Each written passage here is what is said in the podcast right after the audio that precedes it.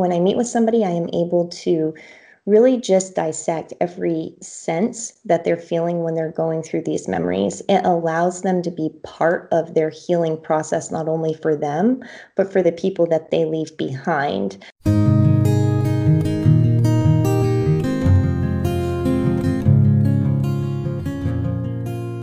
What happens when we lose our spouse unexpectedly?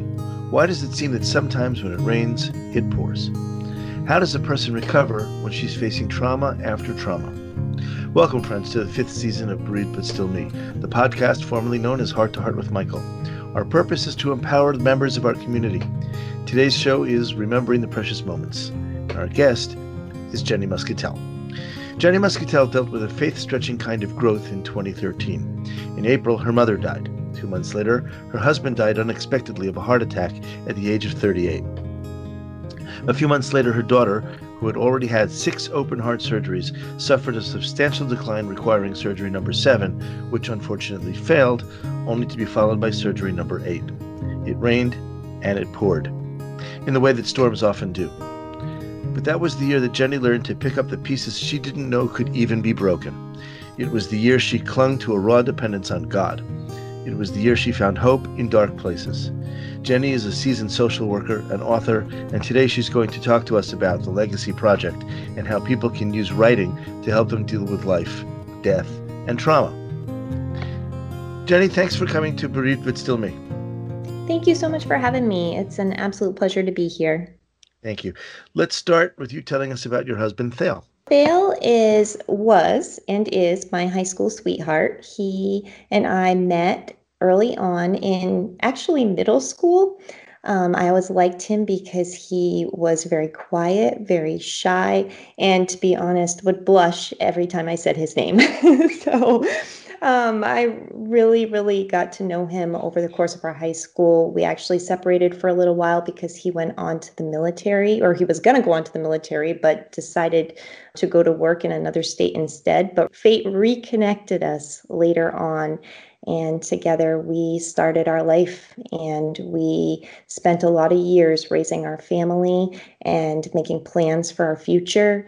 And we never had any idea whatsoever that he was in poor health. So when he passed away, it was very unexpected. I know that must have been a real shock. He was also the second domino after the loss of your mother. Most of us have trouble with only one loss like that. What was it like for you? Well, as you mentioned in the beginning, it was definitely a season of when it rains, it pours. I think a lot of times in life, that's a common theme that people can have. And for me, it felt a little bit like not being able to come up for air. When we lost my mom, uh, it was April, my husband and I had talked quite a bit about the impact that that had had on not only us, but our children. And we talked a lot about death and what if, and what if something were to happen. But I didn't expect in any way, shape, or form that we would be having those conversations two months prior to his untimely death. I've been married for quite some time, and I think a lot of couples have these conversations from time to time. Did it seem somehow out of place? It's not something that we talked about on a regular basis. Even though I'm a social worker, I spend a lot of my career in the end of life field helping people on a regular basis prepare for end of life scenarios, be it working out their final details, what funeral homes they want to use, do they have their their advanced directives in place, what mm-hmm. family mm-hmm. members do they want to help with which things. Those are conversations that I had had personally in my career day in and day out, but had not really had with my husband. So it was a little out of place for our normal topics that we would discuss, but not really out of place given what we were experiencing. You know when when death hits close to home when you mm-hmm. lose somebody you love it opens up an opportunity to talk about things that you wouldn't normally put on the plate to talk about. Where i live we have an expression the um the shoemaker's son goes shoeless. So you've had this kind of conversation professionally with i don't know how many people. It's not new to you. Professionally you understand all of the ins and outs of this were you any better prepared when it happened to you? Absolutely not. that, um, that's what I figured. yes, it was so different. And here I had spent my life, um, you know, with a bachelor's degree and some master's work as well, and a lot of career experience helping people go through this very thing. And when I experienced this loss myself, I thought, oh my gosh, everything I ever learned doesn't feel applicable. And it's not that it wasn't applicable, but it was that it felt ill equipped, like there could be more, or like I was only scratching the surface in what I knew or had experienced or was helping other people with. And when Thale died, I thought, oh my gosh, this is a much bigger, deeper, gaping wound that I need to find my way out of. Mm. And I don't know if I have all the tools to do it. Has that changed the way you work now with other people? It has, and it hasn't changed the way that I do my work in my career. Um, within my career base, there's a role that I hold, and I have to stick to very strict professional guidelines and standards. And there's certain things I'm able to do and certain things I'm unable to do. But that being said, where there's a need to kind of go deeper with people and to really help them on a level that I can't do within the realm of my social work license, I started a program called the Legacy Project, which I use to really help people on a personal level and outside of work to move forward in planning and supporting the grief process. We're going to get to the Legacy Project in just a little while, but before we do, can you share a precious memory with you and Thale?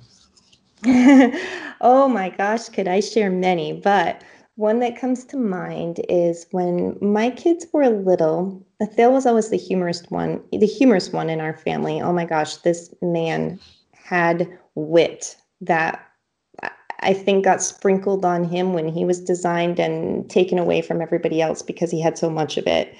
And he could always plan ahead a story or something to make things interesting or to keep people laughing. And so when my kids were little, we had gotten them one Christmas a Nancy Drew spy kit. if you were ever a little girl that got a weekly reader, you will know that this was the long sought after toy that people wanted for Christmas. The kids had Christmas Eve put out cookies for Santa and they had Oreos on the plate as well as the milk and the, the, the carrots for the reindeer. And that night, um, Santa came, shall, we, shall we say, but he didn't have the cookies waiting for him because Thale had eaten all the cookies. so Nancy Drew to the rescue. Nancy Drew to the rescue. So that next morning, not only had he eaten those cookies, but he had finished off the cookies from the package as well. So that morning, the girls got up and they realized, wait a minute, I don't think Santa would have gotten into the cupboard and eaten all the rest of the cookies. So they decide to get out Nancy Drew's kit. They have the whole place taped off like a crime scene. There's tape all over the place before you know it. And he's denying, not only is he denying, but he's he's throwing shade and talking about Santa being a glutton and how the plates how, how the cookies on the plate weren't enough and that he had to go get him out of the cupboard too maintain his innocence. And uh, meanwhile, the kids are on to him, and and before I know it, my youngest has a pair of tweezers, a a, a, plastic baggie to put the evidence in, so her evidence collection kit, fingerprinting, um, dusting going on, and she pulls with her tweezers a crumb off of his shirt. labels it the guilty sweater, and he was busted. you are listening to Bereaved But Still Me. If you have a question or comment that you would like addressed on our program, please send an email to Michael Lieben at michael at bereavedbutstillme.com. That's Michael at bereavedbutstillme.com. This content is not intended to be a substitute for professional medical advice, diagnosis, or treatment. The opinions expressed in the podcast are not those of Hearts Unite the Globe, but of the hosts and guests, and are intended to spark discussion about issues pertaining to congenital heart disease or bereavement. Jenny, we were talking about Thale and the precious memory that you shared, which I found just delicious. let's talk now more about the Legacy Project and where it's going. So, the Legacy Project is such an, a heartfelt um, program for me. I had always felt like in social work that there was something more that I wanted to do, something uh, to be part of what people were going through at a deeper level. And then after Thale's death, it became very clear what was missing. And so I started this project to really just help people who were going through either end of life themselves um, or knew somebody who was to be able to put their feelings, their memories, their life into words. So I started working with some folks from my church. And there was one woman in particular that I kind of set the project in motion with, and she had a brainstem tumor that would eventually take her life. And she had so many stories to share. And one of the best parts about life is living it it's sharing all the things that you've gotten to do throughout your time it's it's passing on the wisdom that you've gained it's talking about the memories that you have and leaving those as a legacy for somebody that you're leaving behind. And what was really nice about sitting down and doing that with people and collecting their stories is one leave them with a very captive audience. When i meet with somebody i am able to really just dissect every sense that they're feeling when they're going through these memories. It allows them to be part of their healing process, not only for them, but for the people that they leave behind. A lot of times, when families are together and they know that the end is imminent, they sit around and they share stories. But then when that person dies, they think, oh, I wish I had known this. I wish I had remembered to ask this. I also meet with a lot of people on a regular basis, and I've heard from the people who are near the end of their life that they have that longing in their heart to have the same from the opposite direction. I wish I could have told so and so this. I don't I'm not going to get to see them again before I pass away. I I want to be able to tell A, B, and C to, you know, Bill, Bob, and Joe, you know. Mm-hmm. Um, and so that process allows them to do that and it's such a gift for them and for the people who receive their legacy. I want to be clear on this. Are you writing this down? Are you making a video? What are we doing to preserve these stories? Um, so i write them in book format in a sense or journal format. Um, I add them. I am a writer by nature, and so I collect these stories and, and put them onto pages in a vivid way that will help the reader, aka their their family or loved one that they're leaving behind, experience it as if they were looking through the teller's eyes. Who can take part in this? What kind of people have you been working with?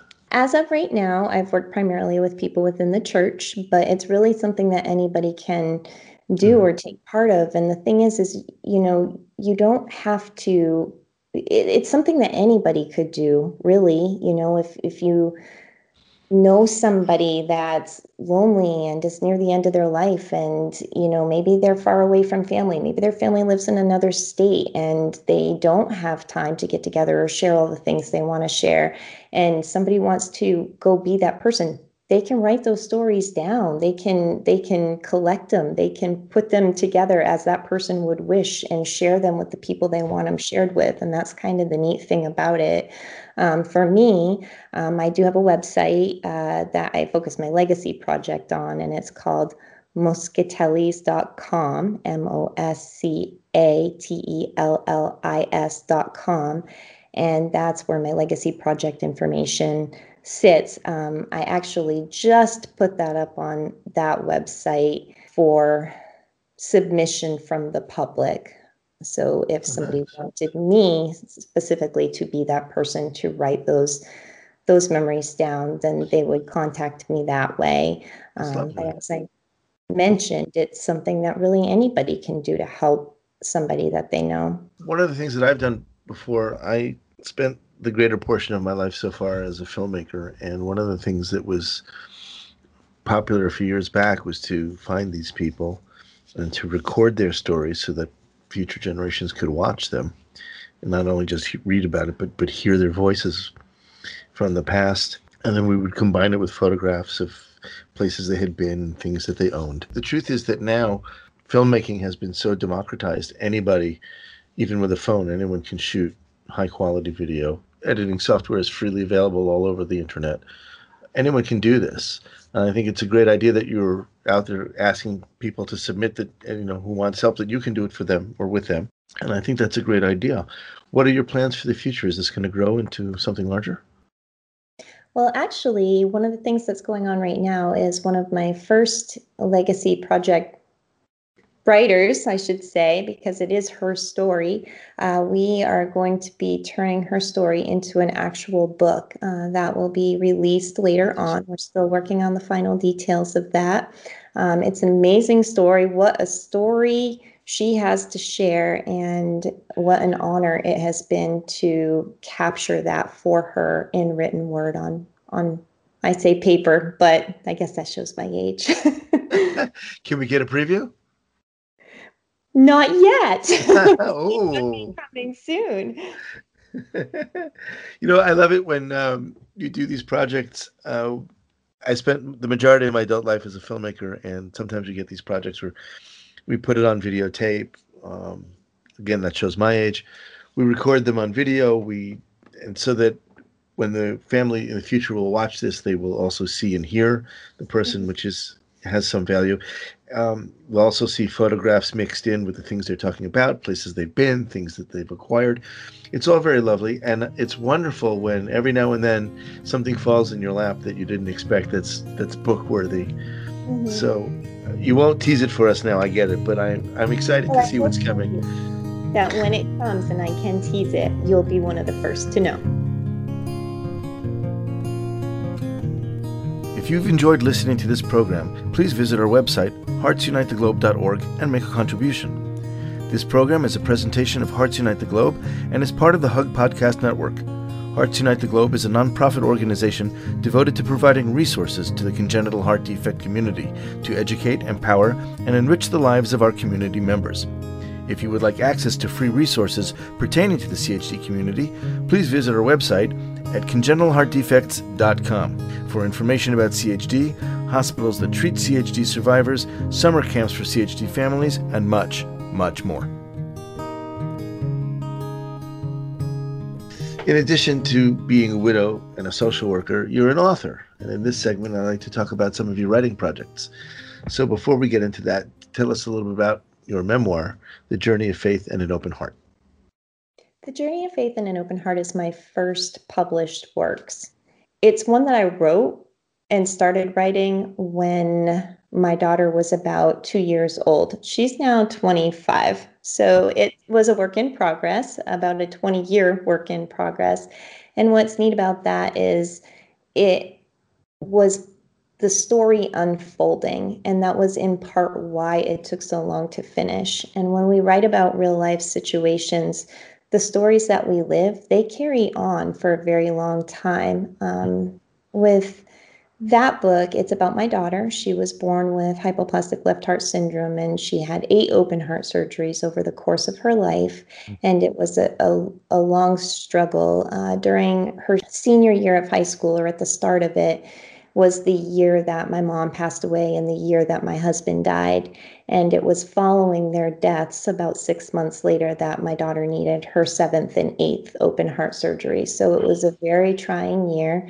And, um, you know, as we talked about earlier, when it rains, it pours, it sure did. And I had felt that coming down all around, but I felt it was so important to more than ever to get those words and that story on paper while it was raw, while it was real, while it was, and, and believe me, it, it continues to be real, but while it was fresh, so that other people who were experiencing the same thing could could at least hear my journey. And if nothing more maybe it would give them comfort hope uh, let them know that somebody else has maybe been there or at least through part of what they might be going through you're documenting a, a 20 year journey. Do you feel, or is it apparent, the changes that you must have gone through during those 20 years?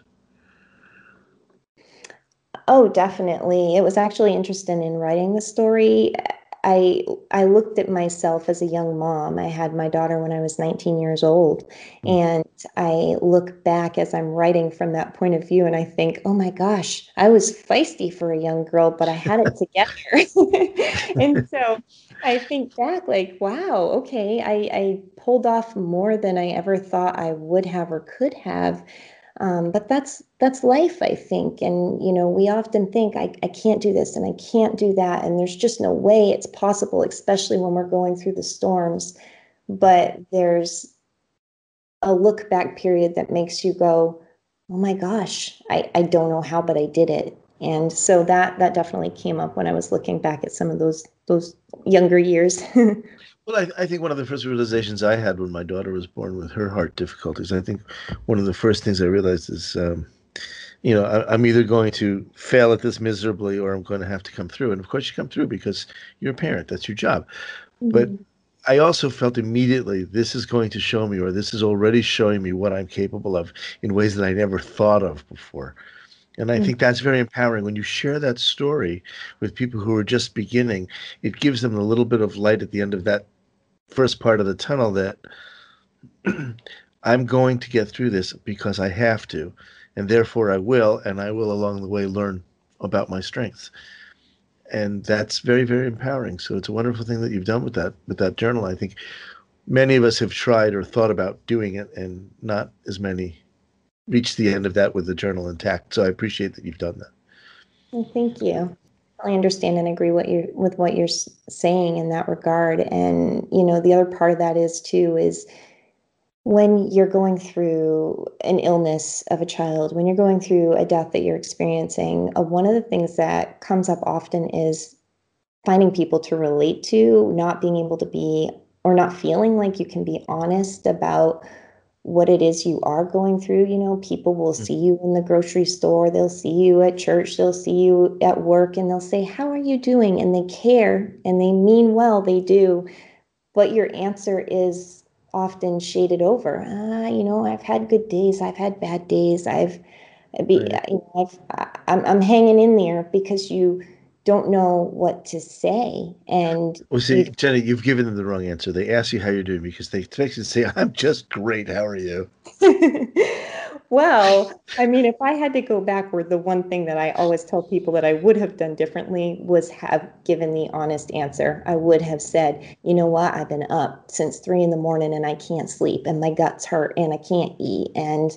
you know, it, it's awful and I'm doing the best I can and I don't know how I'm doing it, but I'm here. And and I would have through that answer been able to see one who could be comfortable with that answer. yeah, you'd find out who your friends are pretty quick.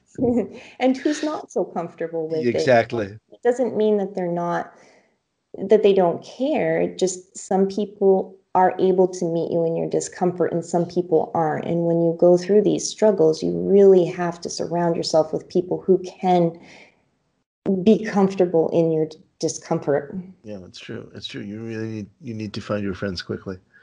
So mm. what else you what else are you working on right now? What's going on? I'm working on another book called Dying Love. And uh, it's almost a, a prequel in a sense to life before everything that you know happened with the journey of faith and an open heart so uh, I, I, talk a, a, lot about the loss of my husband in that one on a different more emotional slash romantic level and about life before all the trauma and it's got kind of a neat twist at the end but i'll leave that, i'll leave that for uh, future Ooh.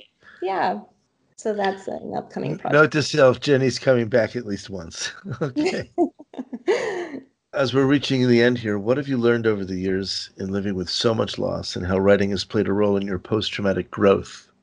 Over the years, I think one of the things that I've learned the most about loss, and there are many, um, but the one that I would focus in on today is that you're not alone and I know Anna, host of Heart to Heart, says that frequently. That's kind of her tagline, and she talks about that, but it's really true. And, you know, if we can surround ourselves with other people who have been through what we've been through, and it might not be exact, but we can relate because people relate over their struggles. People relate over what's real. People relate over what's deep and what's true. And can they be hard conversations? Yes. Um, doesn't mean we always want to sit in heartache or sorrow. No, we like to have fun. We like to, you know, be distracted from it sometimes too. You know, all things are helpful at different points, but but it's it's really important to be able to just connect with someone on that real level. You know, I mean, if I talked to you today and I said, Hey, guess what? I just bought a new car and I just bought a new house, you'd say, Yay, that's great. And you'd probably be happy for me. But if I said to you, Hey, this is what's going on in my day and this is where I'm at, and these are the emotions I'm having, you're going to probably meet me where I'm at and say, "Gosh," and connect with me on a more personal level. So we do we do connect over our struggles. And if we can do that, we can also celebrate our triumphs and victories together. I think so. I think that's one of the most important things that we can learn from loss is that there is a continuation, that things do somehow work themselves into something malleable enough that's nor- that normal enough that we can take with us and and proceed and and go ahead. And sometimes I think people expect us to be permanently upset or permanently sad, and we're not. We have our moments, but we learn to get through. And we learn to get through, and it's okay to smile. I think that's probably one of the biggest lessons. It's okay to smile. It's even okay to be okay. Absolutely. Jenny, I want to thank you so much for being with us. Um, you have been a delightful guest on so many levels. Uh, it is clear to me that we'll be together again on more programs. We have so much more to talk about, things that we haven't even touched or scratched the surface of. And I, I hope you'll join us again, please. I absolutely love to. It's been my privilege to be here. Thank you so much for having me. Thank you. And that concludes this episode of Bereaved But Still Me. I want to thank Jenny Muscatell for sharing her books, her projects, her experiences, and everything with us. Please join us at the beginning of the month for a brand new podcast. I'll talk with you soon. And until then, please remember moving forward is not moving away.